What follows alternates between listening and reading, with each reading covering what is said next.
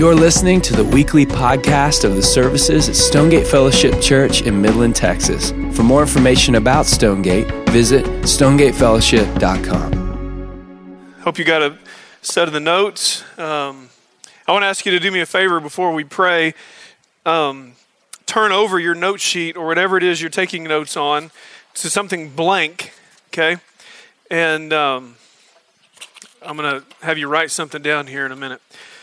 But let me begin with a word of prayer and then we'll get on with this exercise. Father, thank you again for allowing us to draw breath today.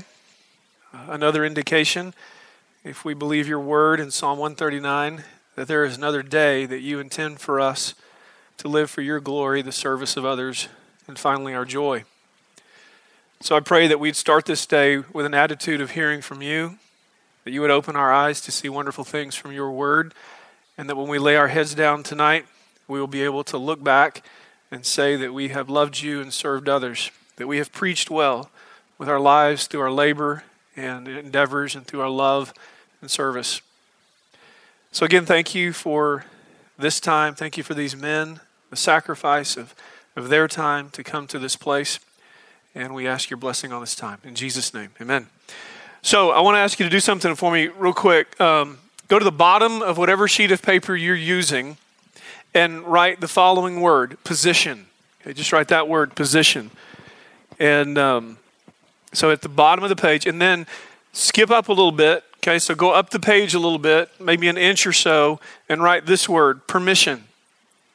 Some of you already have heard this, but stick with me here for a minute because this will we'll come back to this. So you've got position at the bottom, then you're going to go up about an inch or so and write permission. Then you're going to go up about an inch or so and write the word production. So you write the word production.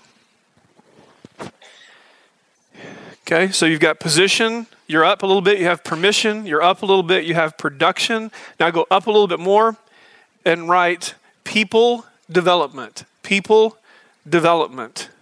People development. So on your sheet of paper, you should have, starting at the bottom, position, permission, production, and then people development. I'll give credit where credit is due a little bit later on, but keep your page turned over.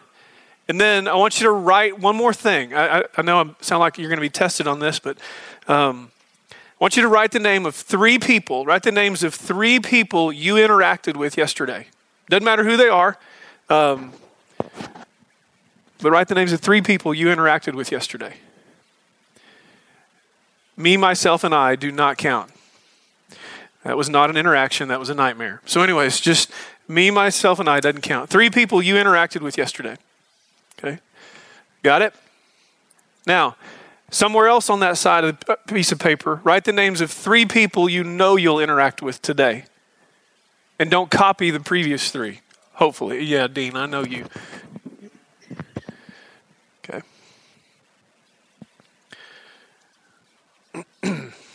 Okay. great. Now let's get started. Uh, years ago, uh, there was a guy named J. Oswald Sanders. I've recommended this book before. He wrote this book called Spiritual Leadership Principles for Excellence for Every Believer. Spiritual Leadership. If you don't have a copy of this book, you need to find a copy of it. Um, it's a fantastic read on leadership. Uh, Spiritual Leadership by J. Oswald Sanders. He said the following. A lot of people have heard John Maxwell say this, but he's not the guy who said it first.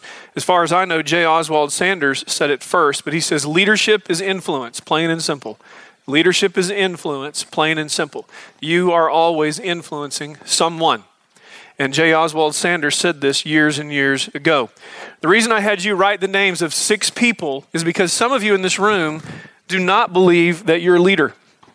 You, um, you operate under the premise that you, you don't have leadership gifts. You operate under the premise that you don't have a position We'll come back to that a little bit later. That is a position of leadership. So you're, you're already thinking wrongly about what leadership is. As we go through this passage in Mark chapter 10 and begin to unpack it, what I hope you'll see is your life is influencing someone. And every one of you, to the best of my knowledge, wrote down the lives of six people who you lead. Let me say that a different way.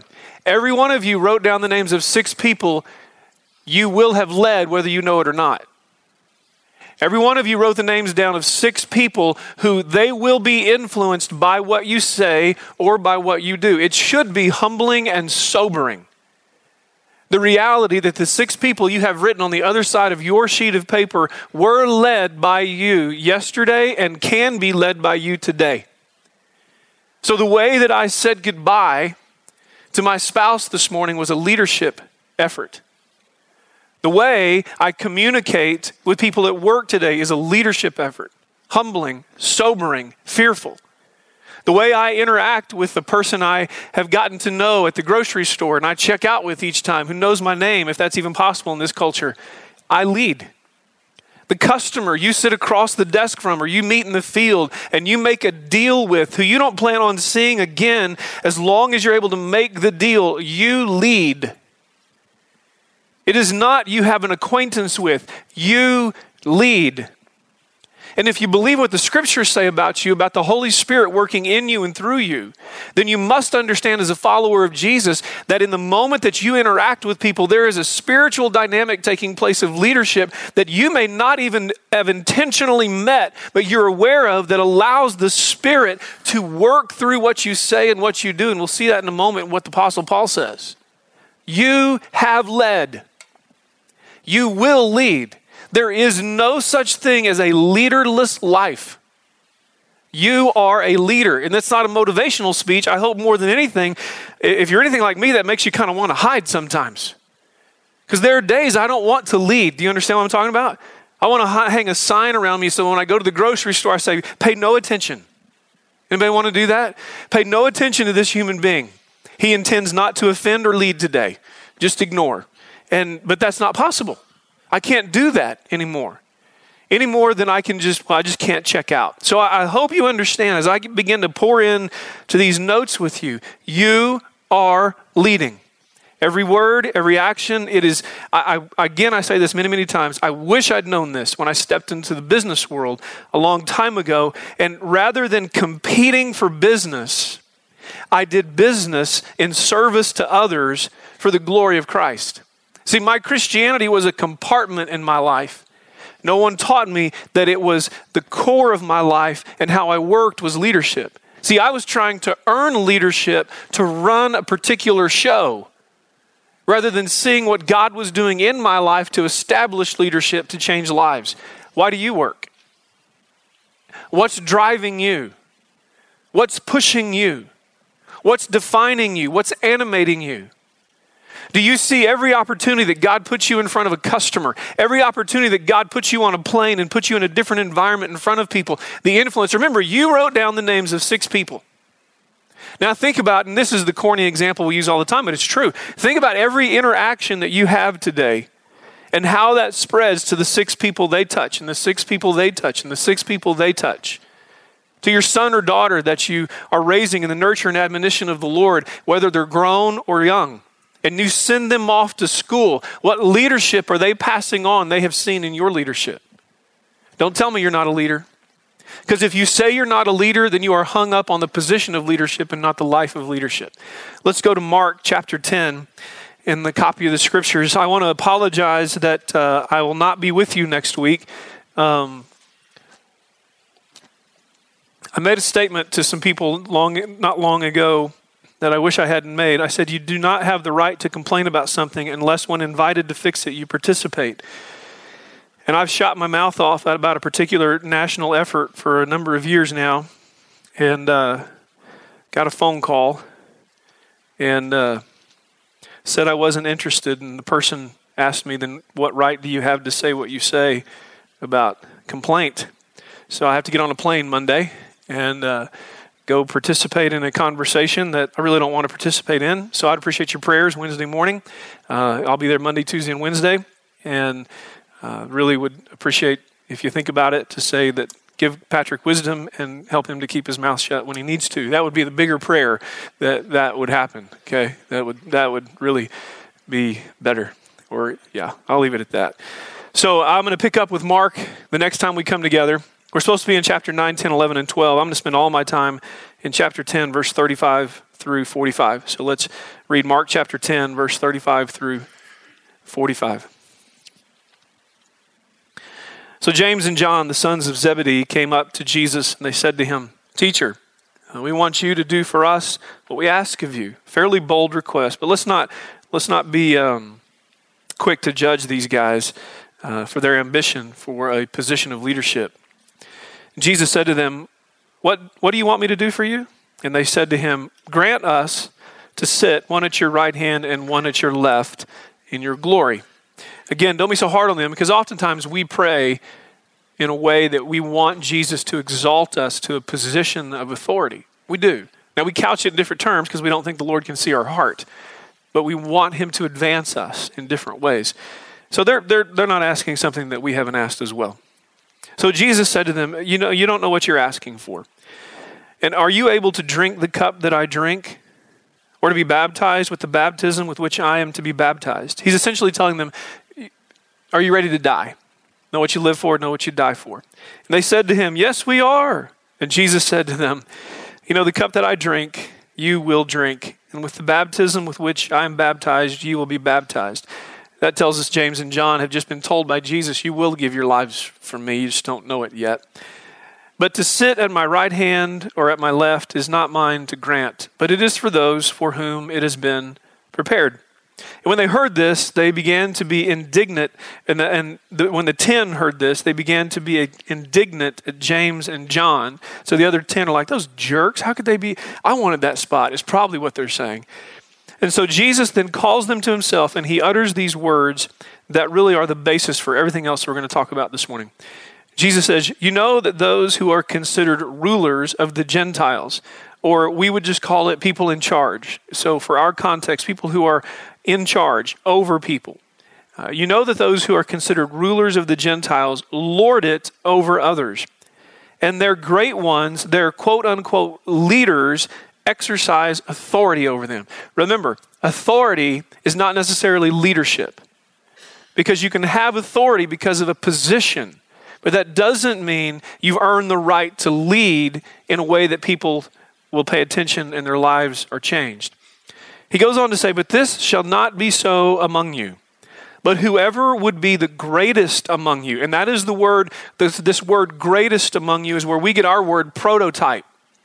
So, whoever would be the person that is held out as an example, that's what he's saying. It shall not be so among you, but whoever would be the greatest among you must be your servant. And he uses the word bond servant a slave, voluntary enslavement. So he, he uses a very, not someone who has been bought and sold, but someone who has been bought and paid for by the Lord Jesus Christ, who then offers their life freely in servitude to others. So be sure you understand these things. It's not service that is indentured service, it is voluntary service. Jesus is saying, You want to be great, you voluntarily choose to enslave yourself to others. And whoever would be the first among you must be the slave of all. For even the Son of Man, this is the key statement, even the Son of Man, referring to himself, came not to be served, but to serve. And here it is, and to give his life as a ransom for many. Now, if you'd go to your notes, and we'll come back to the scripture, so keep your Bible open. I have a little quote there for you that came out of a book that's footnoted there for you a book written by Robert Greenleaf many, many years ago. Not a believer, to the best of my knowledge, at least, well, that's not fair. Um, I don't know if he's a believer. But uh, it's not even him speaking. He's saying something else. There is a new problem in our country. This quote was quoted in the first half of the 20th century. I can't give you an exact date, I can only give you the quartile, so to speak. We are becoming a nation dominated by large institutions, and these institutions are not serving us well. Now, you can do as I do and stand outside and criticize and bring pressure if you can. You can write and argue about it. But nothing of substance will happen unless there are people inside these institutions who are able to and want to lead them into better performance for the public good. Said by a professor in a college class in the first quarter of the 20th century. Every single one of us in this room, if you're working for someone or working in an institution, some large and some small, and the hope of that institution is not for you to point fingers at it or to get outside of it, but to be inside of it as a change agent of leadership, typified, exemplified by slave like leadership and service to others. Let's keep going. Next quote. If we really believe that God is running the show, then what he is trying to, what is he trying to teach us about life and work in such a time as this? Are we getting the message? That is a question I ask of myself. I continue to ask myself, why is Midland, Texas, why is the Permian Basin an epicenter of this country? Why is the activity of the Permian Basin an epicenter of prosperity? Why is it? Is it, is it a surprise to the Lord? I've said this before. This is no surprise to you. I'm not making something up that I haven't said before. Why is He allowing, in His sovereign ruling and running of the universe, why is He allowing such a, an influx of people? Why do we meet people every Sunday from South Carolina and North Carolina and Indiana and California? I told you the other day I was in church and I met one person from California and another person from Florida back to back. I'm meeting east to west. We meet north to south. Why is there an influx of people? Why is it so crowded? Do you think the Lord is looking at his creation going, wow, I just did not expect that? That's amazing. Why is that happening? Why is he allowing your influence? Why is he allowing, in, in, a time of historic attendance, a petroleum show that's probably going to be larger than it's been in a, in a generation? Why is that happening? Why does he allow that? Do you really believe in your definition of the sovereignty and foreknowledge of God that God is surprised by what's happening, or does He bless a region in anticipation of those who are followers of the Lord Jesus Christ to utilize the stewardship of the moment for the glory of God? I ask you that question. Who do you influence? Who are you in contact with? Who are you on the phone with? Where's, where are the tentacles of your leadership? Why are we getting this message? I said it to our congregation a long time ago, and I'll say it to you again. I don't know how many times we've cycled through boom and bust, but do we think that God is controlling the show enough to say that busts only occur because we are not good stewards of His opportunity? Or is that just at world economics? Because if you say it's just world economics, you betray your definition of the sovereignty and foreknowledge and plan of God. It is either intentional in the plan of God to leverage influence, and I will argue to you a little bit later on and show you in Scripture, I believe He orchestrates times and moments for His people to influence. And we will either fritter it away or capture it in servant leadership in your cubicle, in your office, in your private plane, or in the middle seat of a Southwest airline plane. The next quote Leadership, power, and influence are always the gift of the Lord, always predicated without exception on readied personal preparation. This gift and responsibility of leadership, power, and influence must always be focused on the glory of God first. Those of you who have been in church at Stonegate the last few weeks recognize this statement. Always focused on the glory of God first service and blessing to others second, and joy and benefit to self last. Leadership, power, and influence are always the gift of the Lord, always predicated without exception on readied personal preparation. Let me have you look up a few things with me, okay? Matthew chapter 25. We looked at this last week, I think. Last week seems a lifetime ago sometimes. Matthew chapter 25, verse 15, a reminder Again, going back to why is this happening in our lifetime, in this moment, in this season? Some of you, this is your second or third time through this. What is God teaching you about this? And what is He trying to remind you to do with this opportunity again? Matthew chapter 25, find your way to verse 15. I'm going to pick up in the middle of, well, the beginning of a long parable, but he says, To one he gave five talents, to another two to another one, to each according to his ability. And then he entrusted them to go away and do something with it. He has entrusted you with opportunities and gifts that he believes you're ready for. Some of you say you want more. Some of you say, I don't want any more. But what are you doing with the talents and gifts he's given you? Let me show you another passage of scripture. This is going to be a quick one, but you need to find it. 1 Samuel 1 Samuel, Old Testament. So go to the beginning and flip to the right. That's probably the easiest way to find it. And go to 1 Samuel chapter 16. 1 Samuel chapter 16. Look at the life of David very quickly. I'm just what I want to show you is this quote that I've written down for you about leadership, power, and influence being a gift of the Lord, but always predicated without exception on readied personal preparation. Is completely rooted and saturated in the scriptures. And I'm trying to communicate to you is that when no one's watching, we are in preparation, being made ready for the opportunity that God puts in front of us.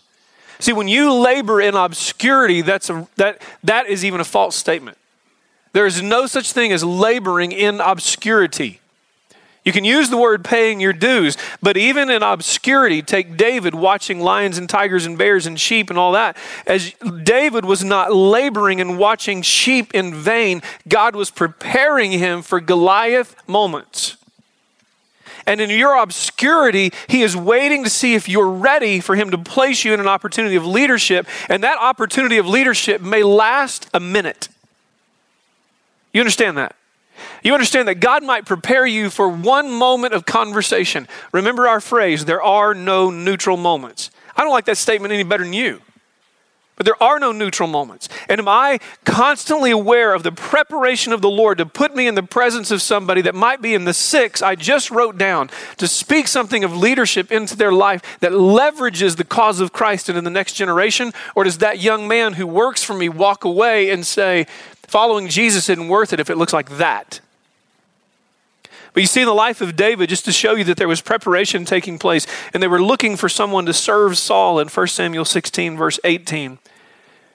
One of the young men, a servant of Saul, answered him and said, Behold, I have seen a son of Jesse the Bethlehemite who is skilled in playing, in other words, skilled in playing the harp.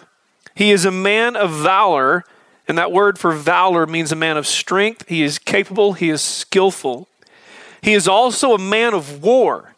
And what that means is he knows how to fight. That doesn't necessarily mean you know, he's a pugilist, although he's probably pretty good at it, but he knew how to fight, he knew how to engage. It goes on to say he's prudent in his speech, literally well spoken, and uses his words well. Some of you in this room, no matter your age, the Lord is waiting on you to learn how to speak better so he can trust you with someone to speak into. And your excuse is, well, I don't speak very well. That's an excuse and that's bull. Learn to communicate and learn to communicate better and practice communication to your windshield so when the Lord puts you in front of somebody, your words are filled with influence and not ums and uh. It's no excuse. This was a sheep watcher. You get that?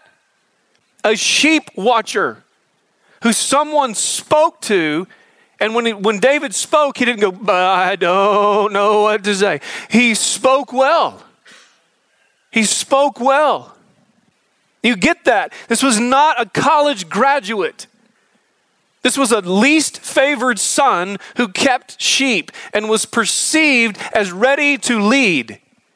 Are you ready when placed in the presence of someone to speak the power and the influence of the Lord because of what he's done in your life. This is not David the king, this is David the kid who watched sheep. I've seen the son of Jesse the Bethlehemite. He's skillful in playing. He's a man of valor. He's a man of war. He's prudent in speech. And I love this phrase. He is a man of good presence. Now, that's the Hebrew word, ish which is the same word that was used to, to name Adam. Okay? And if you read the, sort of the Hebrew in Genesis, there's Adam referred to as Ish, and Eve is referred to as Isha. Okay? And that literally means he is a man among men, he is a man. That's what it means. He is a man who stands. He is a man that when he walks in the room, a man has entered the room. That's what he's saying. Remember, we're not talking about David the king. We're talking about David the boy.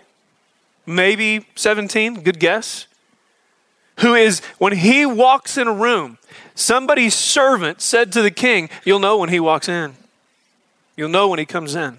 And that never comes from the outside or a great pair of socks. It always comes from the inside. A man of presence. And here's the key phrase and the Lord is with him. You know what was not mentioned in this whole phrase? A spiritual gift. You know that? Now, one character quality represented there was a spiritual gift. And we use spiritual gifts to try to get us into opportunities or get us out of opportunities, which they were never intended for. But he's waiting for a life ready for opportunity. So let me, uh, I'm going to skip Daniel. I would just remind you that in Daniel, Those young men, Shadrach, Meshach, and Abednego, and all these guys were in a place they never chose to be in, in a place of slavery. Yet their lives lived exemplary leadership lives in a place of slavery, and they became powerful. In Luke chapter 1, verse 26, it's the story of Mary, the mother of Jesus. And her life was one of favor because of the way she lived in preparation. And then in Philippians chapter 3, and I apologize for the uh, editing errors there. In Philippians chapter 3, Paul talks about how his life, he is a Jew among Jews. He knew the law. He was even a prepared person. Gentlemen, leadership, power, and influence are always the gift of the Lord, but they will never arrive in your life unless there has been the private practice of preparation that's ready for a greater level of influence. I've, I've got to show you this now. Turn your piece of paper over again, and let me show you why I had you write this. And we'll never make it through the notes, but I think they're self sufficient, but we'll go as far as we can.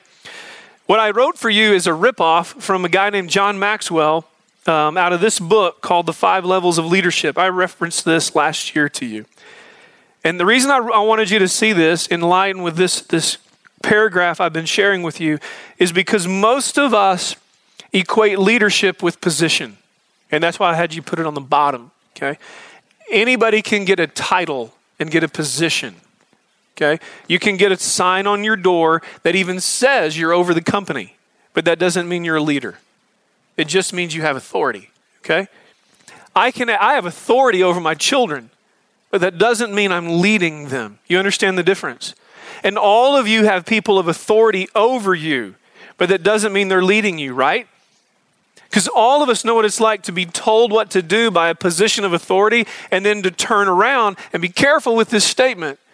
Because when you turn around and say, I'll tell you what, if I was running the show, let me tell you how I'd do it, and blah, blah, blah. And the Lord starts working in your life and He starts humbling you and He starts teaching you. And in the private heart of preparation, He starts working in you. And one day you find out that just what you said is in your life, and then you have to lead.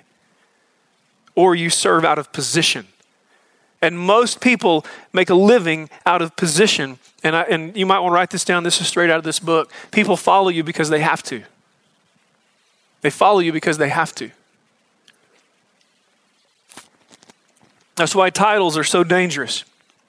They're so, so dangerous. People follow you because they have to. But we're talking about leadership and power and influence. That's a gift of the Lord predicated on preparation in my life. So the next thing I had you write down, again, this is straight out of John Maxwell's five levels of leadership, but I think it, it, it helps with this quote I'm trying to share with you. This next level is permission. And you might write these words down people follow you because they want to, and you suddenly earn the permission of people to speak into their lives. You earn it. You earn that position. You earn the or you, you earn that permission. Actually, you you no longer you're no longer approached as what's he going to tell me to do, but you know what? He might tell me something or she might tell me something that will make my life better. You are, and most of us never make it there. Most of us never make it there. And that's why when we retire, all they give us is a watch because they can't think of anything better to say. Think about it. Think about it. And that's why when we leave, they're not, we're not missed. Because we don't think about a legacy that we're leaving in people development. The next thing is production that I had you write down, and people follow you because of what you've done for them and even for the organization. I would, um, one of my greatest burdens for our area is how many lives and marriages are being lost as a result of this quote unquote opportunity in our city. Not a Sunday goes by that I don't meet a young man who walks up to me and says, I'm two weeks on, one week off. I'm three weeks on, one week off. My wife lives in Katy. My wife lives here. She doesn't live with me. We've lost our marriage. What do I do? But I'm making a good living finally. And in the, in the ears of everyone who might understand this or who might have an opportunity to speak into this, are you leading in such a way, I use the word leading carefully, that it's ruining families but increasing bank accounts? And as a result of the way we're leading, they'll have an opportunity to pay good alimony. But they won't have an opportunity to be a family. I ask you, who are you touching in your leadership that needs to hear this? Because if, if what we consider opportunity is coming at the expense of families, I say to you, get ready for the bust because the glory of the Lord will not rest upon that. And if you are a follower of Jesus and you are leading in authority over something that allows that, then what are you doing to protect the souls of the immortals that you lead? As C.S. Lewis said, you have never met a mere mortal. And there are souls in man camps and on Continental Airline planes flying in on Monday and out on Fridays. And they're working below your floor and they're working all over your organization. And before you say, This is work, Patrick, do you understand? No, I don't understand because it's life and it's leadership. It's leadership. If it's just making a living, then why are you even paying attention to the scriptures? This has become a compartment of your life. But you have been entrusted with the leadership of a soul.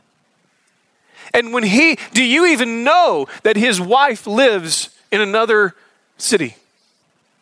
I'm not saying three weeks on and a week off is bad. I'm just saying, are we understanding the leadership of souls or are we hurting people? Herding. And if we are, we're leading by position. Certainly not by permission. And we're certainly not doing anything productive. And we're certainly not developing people. One last word, and then we'll move on. I do believe there's a younger generation who will reject this lifestyle we're starting to breed here. I do believe it. I do believe they will look at it and they will say, Forget that. I'm not going to allow you to kill me and to kill my family. It's a bit of a soapbox for me if you can't tell. Like I could just kind of go on, but I'm li- I'm really just tired of standing at the front and shaking hands with a young man who's strapping and young and well dressed who starts crying. And he says, "I've lost my family." And it happens every week. And he's working, I'm going to put it this way if anybody listens to the podcast, he's working for you. Okay?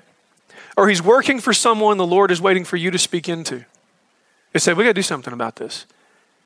I mean, it doesn't mean things slow down, but how do you handle it? How are you handling it? Let's go through a couple of these points. I hope you understand.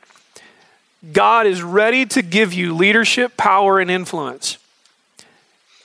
How that's given to you, Matthew chapter 25, will oftentimes be based upon your readied preparation for Him to put you into a position of leadership. And I so pray for you, I really do even in just these words of prayer to you. When you see the opportunity He puts in front of you, that you're on your knees before that moment comes and you begin to just pray, God, you got to guide my words. I cannot mess this up for your glory. And there's a heavy weight on you. Even if you, I, I just, I don't want to leave this. Even if you are the safety guy and you can't even fathom this. All you're trying to do is keep a guy from losing his hands. But you have a circle of six or eight or 14 that you get to show some slides to. And yet, in your presentation, you're no longer concerned about their eyeballs and their hands. But somehow, in the way you communicate, they understand you're concerned about their soul by the way you teach them to care for their hands and their eyes. There's a difference. There's a difference. Whether the meeting is with three or 300. There's a difference in the way you perceive that. Let's go to the first point here and we'll wrap it up here pretty quick. Just a couple of things. I may just read these to you and say a few words and get to the end. A God centered servant leadership paradigm requires that I see all work and labor as an act of worship and a display of God's greatness and glory. Nothing we haven't said before, but that's just an understanding of the kind of labor that I do and the kind of work that I do. I'll never forget watching my father-in-law's retirement. Some of you know my father-in-law, Gerald Bowden, and lives here now, and uh, with his wife Julia, my mother-in-law. Love him. Any jokes about mother-in-laws do not apply to mine. Um, just fantastic people. And I used to watch him run his company. Really did. The funniest thing about running his company, it was with his company, but he was the general manager and uh, ran this division of a company called PACCAR, a big international organization. Um, when I was dating his daughter, who is no longer just his daughter, she's my wife, but um, about 11:30, at least once a week, he'd come into the den where we were watching TV. He would say, "The alarms are going off at the factory. Can you go with me to check it out?" Well, absolutely, I'll go with you. And it just so happened every time we went to the factory, By the time we got back to the house, Cindy had already gone to bed, and you know, guess what? I had to go home. Do you know what never happened after we got married? The alarm never went off at the factory again. I promise you that. Ever. I was like, what happened to that freaking alarm? So, anyways, I remember going to his. Um, now, some of you are like, that, I have learned something today. I, I, that is leadership right there. That is life giving. So, anyways, um, I remember going to his retirement party, and I remember employees lining up, thanking him for his investment in their lives. I remember them saying they were fearful of his departure because when layoffs and downtimes came, he was in the factory and he never laid anybody off. I remember them coming to him. They never said, Thank you, Gerald. They always hugged his neck. I remember touring the factory with him. By the way, remember when I told you you're always leading? There was a young man who was 20 years old watching, and that was me. And so I walked around the factory and I remember going to a corner by all these lathes and machines. Standing there were men who'd been there 32 years who started with my father in law, Gerald, and he was working on those lathes. And they stayed there. That's what they wanted to do. And they shook his hand and said, Thank you for leading us all around that factory. There wasn't a place in the factory we went that people didn't thank him for his leadership in their lives. You're leading somebody. You're leading somebody. And he worked for the glory of the Lord. And he prayed over those employees, a publicly held company. And he blessed them. And he shepherded them. And they appreciated it. And every time, they didn't just give him a watch, they hugged his neck and they cried. And they said, What are we going to do in your departure? So, how are you leading the one who rides in the truck with you or the 1,000 whose checks you sign? How do you work? Number two, a God centered servant leadership paradigm requires that I see all people as beings created in the image of God, of great worth, and deserving my wholehearted service that contributes to their inherent value and personal growth. Every person created in the image of God, deserving of my service. Again, I say this again.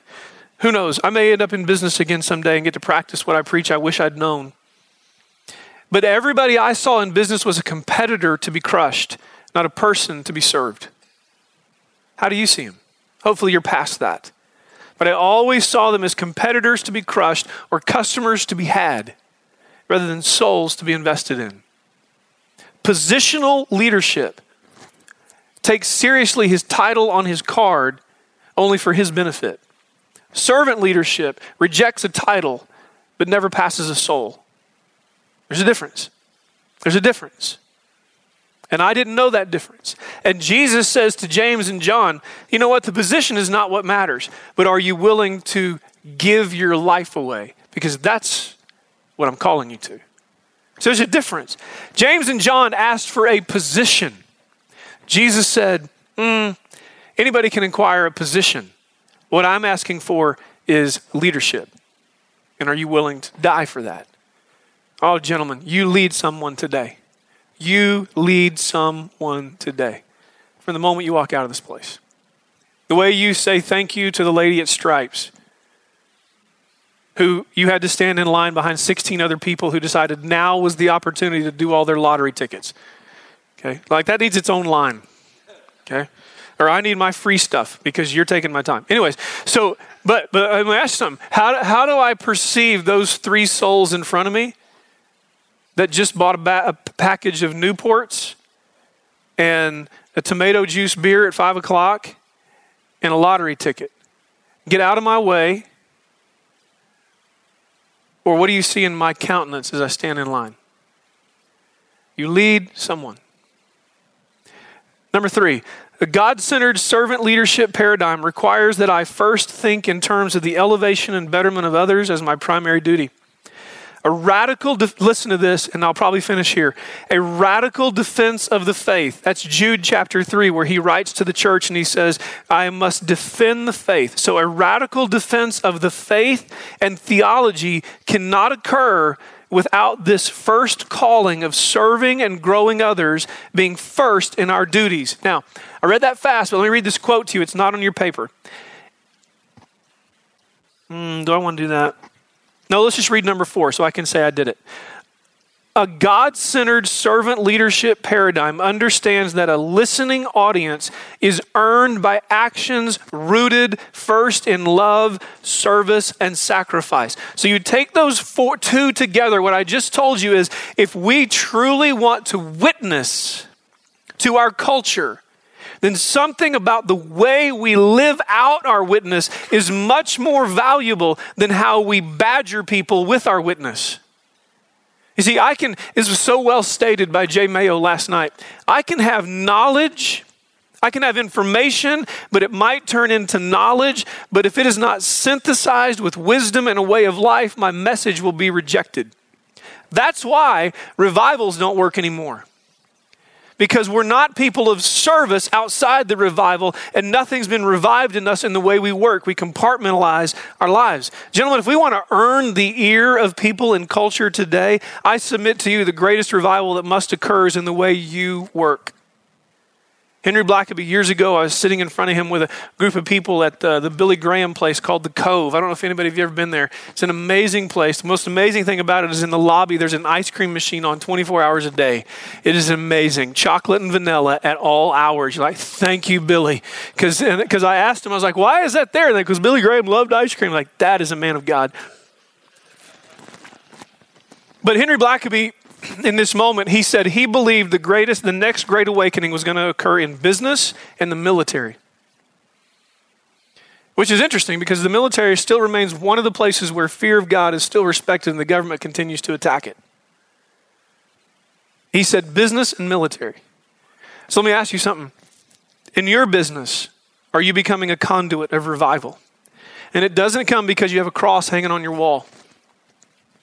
And it doesn't come because you have some sticker on the back of your car. I submit to you, it comes in the way you give your life away in leadership. And someone says, I'll pay attention to that. I'll listen to that. There's something about that. And that is servant leadership that is typified by men who give their lives away. I wrote this in my notes. The marketplace is filled with conservative Christians, but is it filled with servant leaders giving their lives away to make others better. The marketplace is filled with conservative, evangelical, right wing Christians and liberal left wingers, if we want to be fair. But is it filled with servant leaders? You see, James and John wanted the position that came from who they thought they were. Jesus said, That's irrelevant. What side you're on left or right. That's kind of funny, actually, that Jesus said right and left. So, but he said, But are you willing to give your life away? He rewrote the paradigm. And I'm asking you guys, are you willing to rewrite the paradigm? Are you willing, by the way you serve, realizing you just wrote down the names of six people 40 minutes ago that you've led? And I ask you how you're leading them. Are you serving or are you positional? Because Jesus wrote a paradigm that has to change the way we lead. I hope, I honestly hope this haunts you. I hope as you walk through the hallways today, some of you men have great positions of influence. And I hope as you walk by offices that you, I, I have this small little organization called Stonegate, and it terrifies me because we have young people that work for us and they keep getting younger. I'm not getting older, they're getting younger. And, and they keep getting younger, and lives are at stake, and cars are purchased, and houses are bought, and you know what I'm talking about. But what's your investment? What is your slavery towards their growth? Because Jesus says that is leadership. Let's pray together. Father, thank you for these men. I know you have um, burned this repetitive message into my heart, so I, hope and pray that it hasn't been simply repetition to the hearts and lives of these men. I do believe with all of my being, um, I'm not passionate about it. I hate that phrase, Father. I just know it there's no such thing as randomness in what's happening in our region. It is not random. There is nothing random taking place if we believe who you are as described in your word. So there is a great responsibility upon us. A gift, as Matthew chapter 25 talks about, talents to be invested. I specifically pray for the men in this room who have quietly sat there seeing no influence in their lives Some will possibly go through most of this day alone with a GPS. But at some point, their life will intersect with someone, and may it not escape them that they are a leader. But there are others in this room who hold great positions, but not necessarily leadership yet. And may all of those see their position as an opportunity to lead for a greater cause, for the glory of God and for the blessing of others and for their joy finally. And may we begin to live this leadership out in such a way that we're actually committed to redefining the culture of this city, a region that is stifling and dangerous to the soul right now. But possibly you have gathered us together to be an army that marches against that killing of the soul. May these men preach well today, for they will preach. It's not a phrase, it's not a bumper sticker. They will preach today, one way or another. And may it be truth and the glory of God that is preached well from the pulpit of their life. This in Jesus' name we pray. Amen. Thanks for being here. Have a great, great day.